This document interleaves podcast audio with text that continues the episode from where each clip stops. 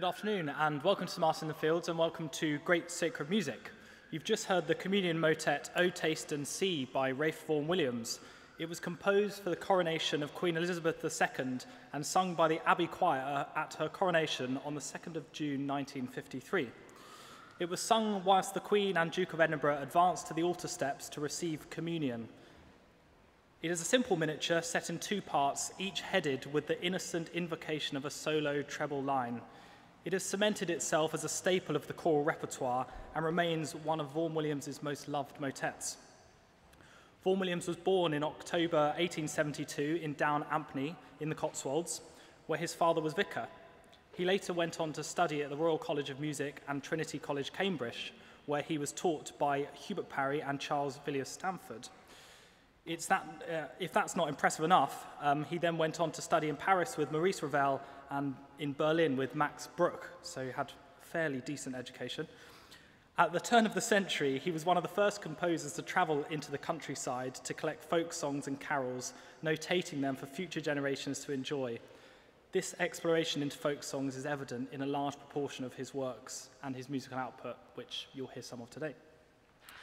As musical editor of the English hymnal, he composed several hymn tunes that remain popular today, and you're in luck because you'll get to sing not one but two of these today. The hymn Come Down, O Love Divine refers to the descent of the Holy Spirit as an invocation to God to come into the soul of the believer and is thus often sung during Pentecost. The text originated as an Italian poem, Discendi Amor Santo, by the medieval mystic poet Bianco da Siena. In 1861, the Anglo-Irish clergyman and writer Richard Frederick Littledale translated it into English and was first published in his 1867 hymn book, The People's Hymnal. When the hymn came to be published in the English hymnal in 1906, the then editor, Vaughan Williams, wrote a new tune called Down Ampney, named after the Gloucestershire village of his birth. You remain seated while the voices stand and lead you in Come Down, O Love Divine.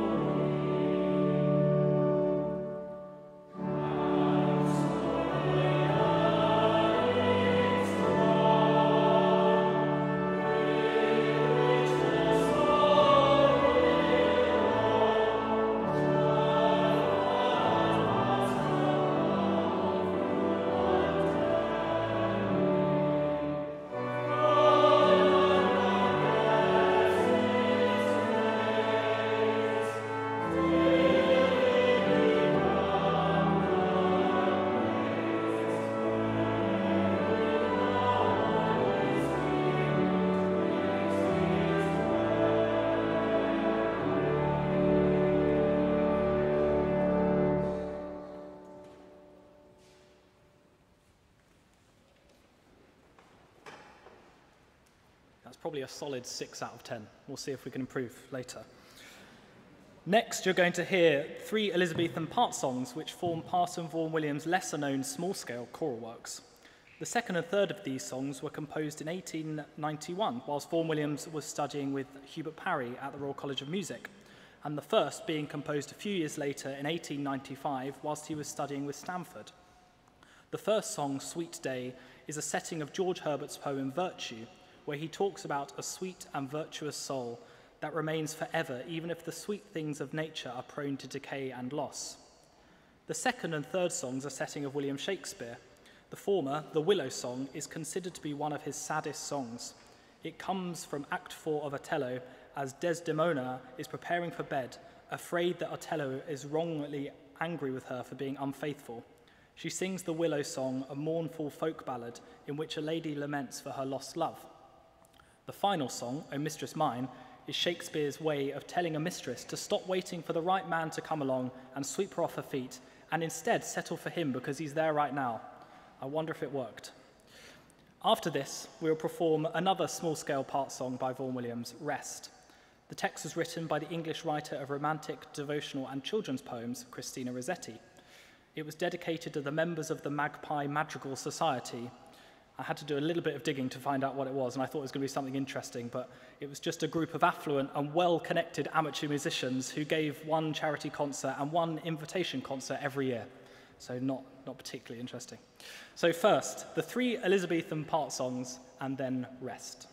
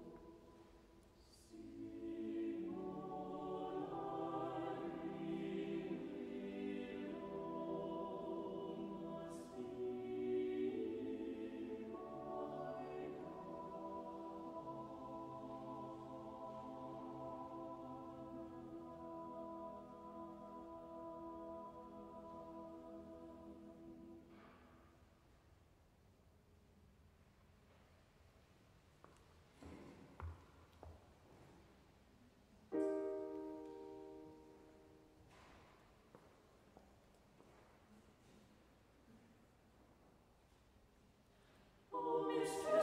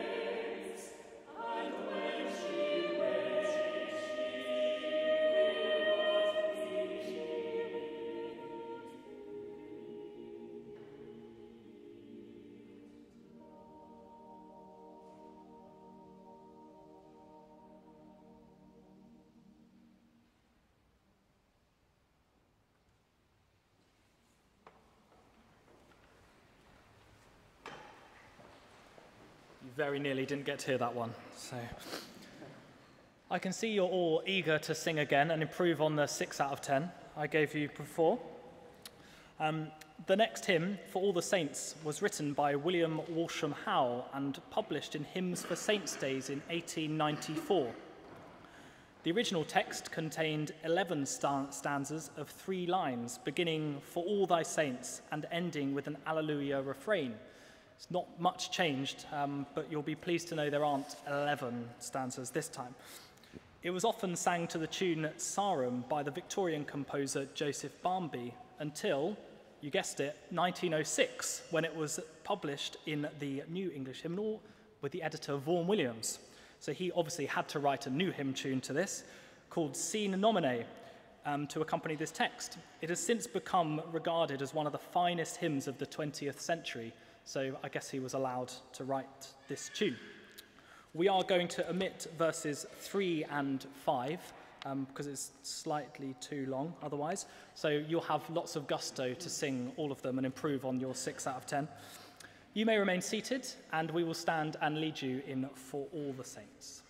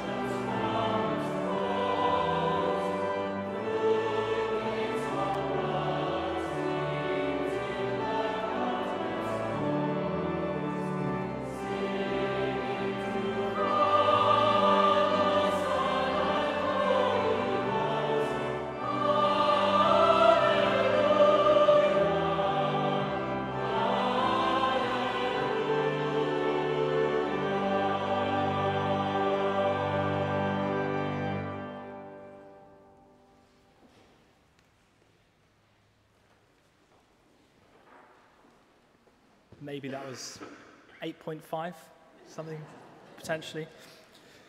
Thank you very much for joining us here at Great Sacred Music, and especially thank you for joining, us if it is your first time. GSM happens every Thursday at 1 p.m., so you'll come back next week to improve on the 8.5. And it's also live streamed if you can't come here in the building at 1 o'clock. So it goes on our social channels, which is YouTube and Facebook, and also on our streaming platform, stmartins.digital. The Voices also present a similar program on Sundays at 3.15 entitled Choral Classics, this week focusing on the text of the Salve Regina.